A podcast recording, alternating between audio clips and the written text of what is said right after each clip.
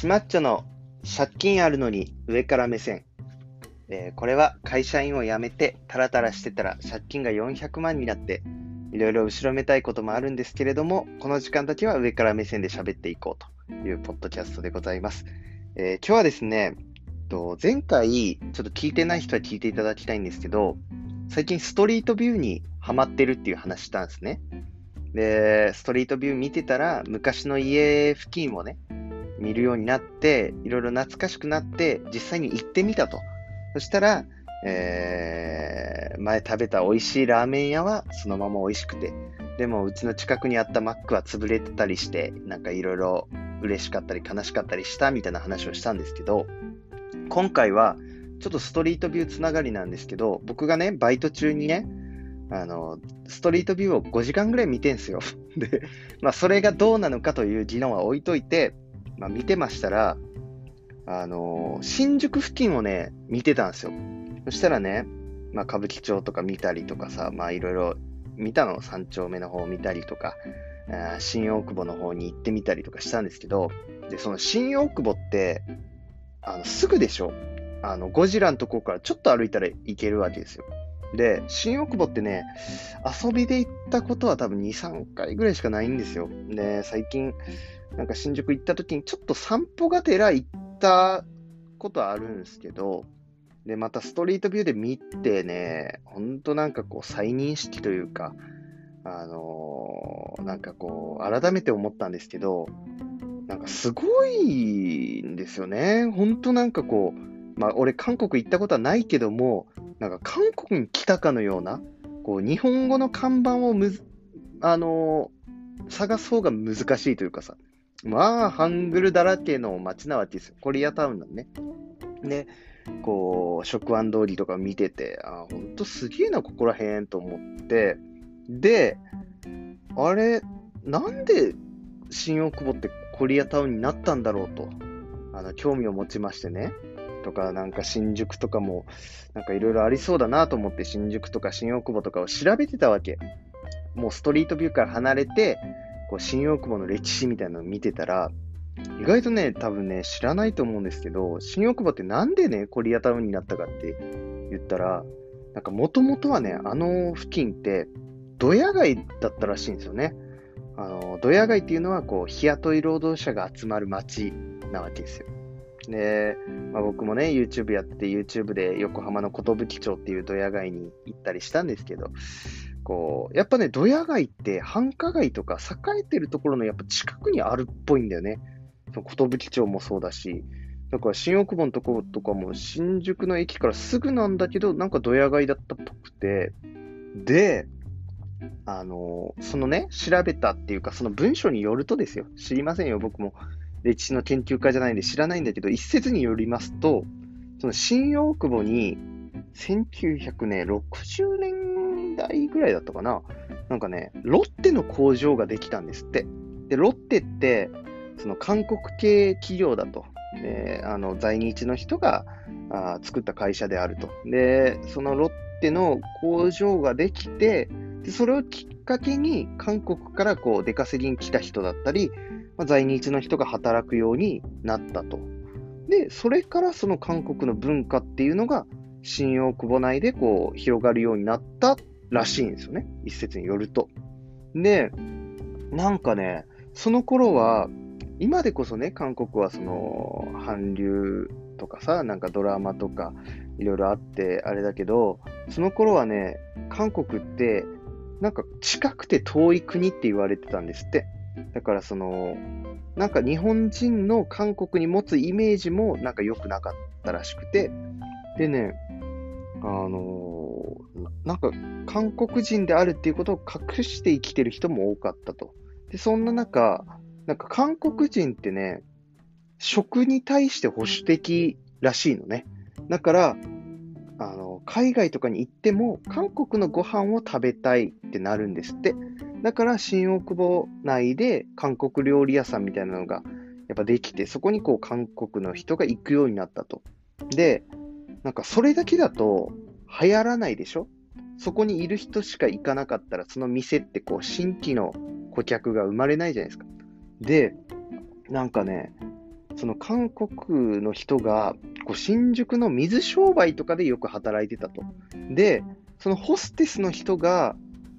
お客さんを連れて、その韓国の料理屋さんとかに行って、で、その客も、ああ、なんか美味しいなみたいになって、そういう口コミで、なんか広がっていって、コリアンタウンの今に至るらしいんですよね。で、なんかその近くて遠い国って言われてたんだけども、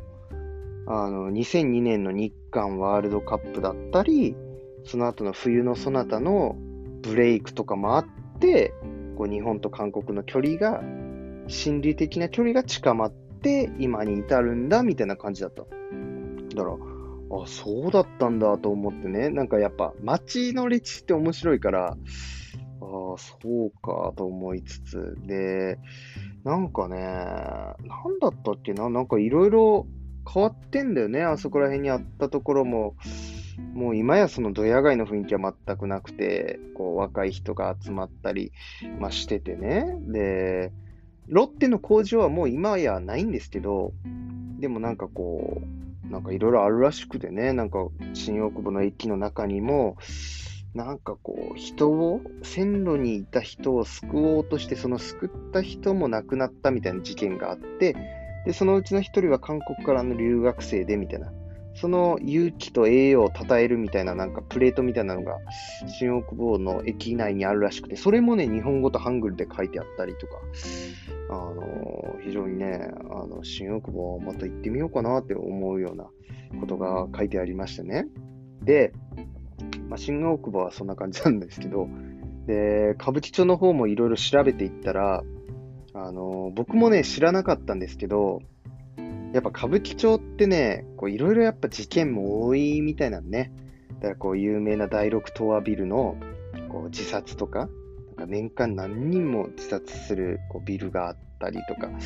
こうホテル内でも結構こう自殺とかがあったりとか、こういろいろあるらしいんだけど、そのうちのその歌舞伎町の歴史を振り返る上ですごいこう重大な事件みたいなのの一個に、あのね、歌舞伎町ビル火災っていうのがありまして、僕も知らなかったんだけど、それがね、2001年の9月1日だったかなに起きたっぽくてね。で、それが2001年の9月1日ですよ。だからもう20年ぐらい前なんですけど、それもね、調べると結構こう、悲惨というか、あの、本当ね、ど真ん中なんですよね。あの、歌舞伎町一番街のあの、あるでしょ？アーケードっていうか、アーケードですよね。なあの看板みたいな。であれからちょっとまっすぐ行ったところで、で、その当時は4階建ての建物だったらしくて、で、2階に風俗店が入って、3階に麻雀店で、4階が、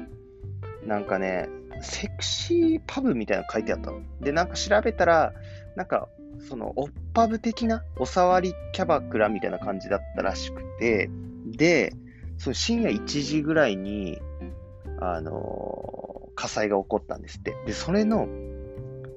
あのね、最初に警察に、警察じゃねえわ、その消防署に電話するでしょ。で、その電話した会話の内容とかも残ってるんですよ。早く来てくださいとか、もうお客さんもいて、もう逃げられないですとか、なんかそれもすごい、なんかこう、リアリティがあるっていうか、あのー、なんだろうな、その、あ、こんな感じなんだっていうのがすごいね、伝わってきて。で、それが普通火災って、あの、高いビルだとね、やっぱどうしても死傷者も増えるっていうイメージなんですけど、その4階建ての建物で50人ぐらいいたのかな、3階、4階に。そのうちの44人が亡くなってる事件なんですね。で、あのね、なんか一酸化炭素中毒らしくて、だから焼けてないんですって。人も、その死体とかもね、全然焦げてないと。でも、でも、その一酸化炭素中毒になったらしくて、で、なんか調べるといろいろあって、防火扉があったんだけど、そこにはいろいろ置いてあって閉まらなかったとか、火災検知器みたいな火災報知器もあったんだけど、誤作動が多いからもう電源切ってあったとか、あと、こう、50人中44人だから、まあ、5、6人助かった人がいるんだけど、その助かった人はそこの店で働く従業員で、客を先導しなかったとか、で、でね、なんかね、その、あの、なんか有名らしいんですけど、そこで働いてた人が、その、そういうキャバクラみたいなところで働いてた人がね、いや、あの、なんかね、姉妹で亡くなった人もいるんですよね。だし、一人は、あの、なんか女優を目指して上京してて、でもエキストラの仕事とかなくて、そういう仕事してたみたいな人もいて、で、それの母親の人のなんかこう、言葉とか、とかもなんかリアリティ、リアリティっていうか、まあ現実だからあれだけど、なんかね、悲惨なわけですよ。だからもうすんごい俺悲しい気持ちになったんですけど、なんかね、本当こう、やっぱね、で、またね、いろいろあるんだよな、なんかその、原因が未だ分かってないとかね、犯人が未だ分かってない。いろいろこう消去法でしていくと、やっぱ放火なんじゃないかっていう説が強いとか。で、また9月1日っていうのが、なんか防災の日らしいんですよね。でそれも皮肉だったり、いろいろこう報道はされたけど、その10日後にその911のテロが起こってるから、もう歌舞伎町ビル火災の報道が全部消されたとかさ。で、今は、もうね、そこは、周りはその3、4階ぐらいの建物なんだけど、今はね、1階の平屋の韓国料理店が入ってるんですけど、なんかそれもこう、やっぱこう、跡地っていう感じがするでしょ？周りに比べてやっぱ低い建物になって。でね、調べれば調べるほど、もう悲しい気持ちになるわけですよ。その、客は客で、そんなとこで死にたくないはずなのよね。まあ、どんなとこでも死にたくないけども、本当なんかこう、悲しむにも悲しめない場所っていうかさ、でその従業員も、あの、叱りだし、でね、すごいなんかね、やっぱこう、ああいう事件が起こっちゃいかんっていうかさ、繁華街ってやっぱビルも古かったりするしね。で、ああいうとこってね、その換気してないから余計その一酸化炭素みたいなのが回るらしくて、で、さらに、あのね、あの逃げれないような構造になってるんですって。ああいうところで、あの、ぼったくり、ぼったくりっていうか、その、客が、その、無線飲食しないように逃げれないような構造になってるもんだから余計、そういう、本当に逃げなきゃいけない時に困るとかさ。で、なんかもう、20年ぐらい経ってて結構ね、忘れてたりすると。で、僕も含めてだけど、若い世代っていうのはもう知らなかったりするから、やっぱね、意識も弱くなってるんですって。で、これね、調べたら調べるほどね、もう本当、嫌な気持ちになるような事件なんだけども、こう、なんだろうね、なんか嫌な気持ちになりましたよ、本当。だから新大久保のね、歴史とか見るのも楽しかったけど、歌舞伎町ってやっぱいろいろ闇が深いっていうかさ、うん、いろいろありましたね。だから本当に歌舞伎町僕も好きですけども、まあ今はね、なかなか行けないですけど、あのー、本当ね、ビル火災ちょっとね、調べていただきたいというか、本当、うわーってなるんですよね。で、なんだったかな、なんか、いろいろあんだよな、なんかね、コメントであったのは、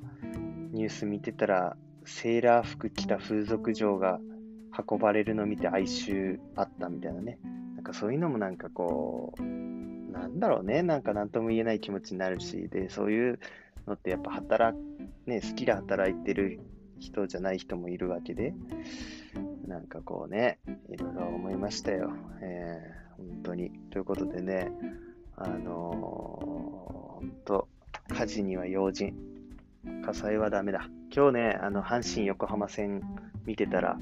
横浜スタジアムの近くでぼや騒ぎみたいなのがあってね、阪神ベンチが煙だらけになるというアクシデントもあったわけですよ。見てたらすごい救急車のサイレンがあって、みたいな。これとね、あの、火の元にはご用心ということです。えということで、あの、そういうことでした。今回は火の元は、あの、気をつけてくださいと回でございます。ちょっとね、悲しい気持ちになるんですけど、うん、まあまあ、やっぱね、そういうことがないと人ってあんま動かないらしいですよ。うん、失敗が起きないと人って本気で考えないんですって。だから、未然に防ぐっていうね、予防が大事なんでしょうね。僕も借金してから借金って良くないなって思ったから。やっぱね、そういうことみたいです。ということで、シュマッチョの借金あるのに上から目線は、今回はちょっと悲しい話になったんですけども、まあ大事ですよね。その、未然に防ぐっていう、まあコロナウイルスもかかってからじゃなくてかかる前に気をつけた方がいいのかもしれないという強引に結びつけました。ということで、また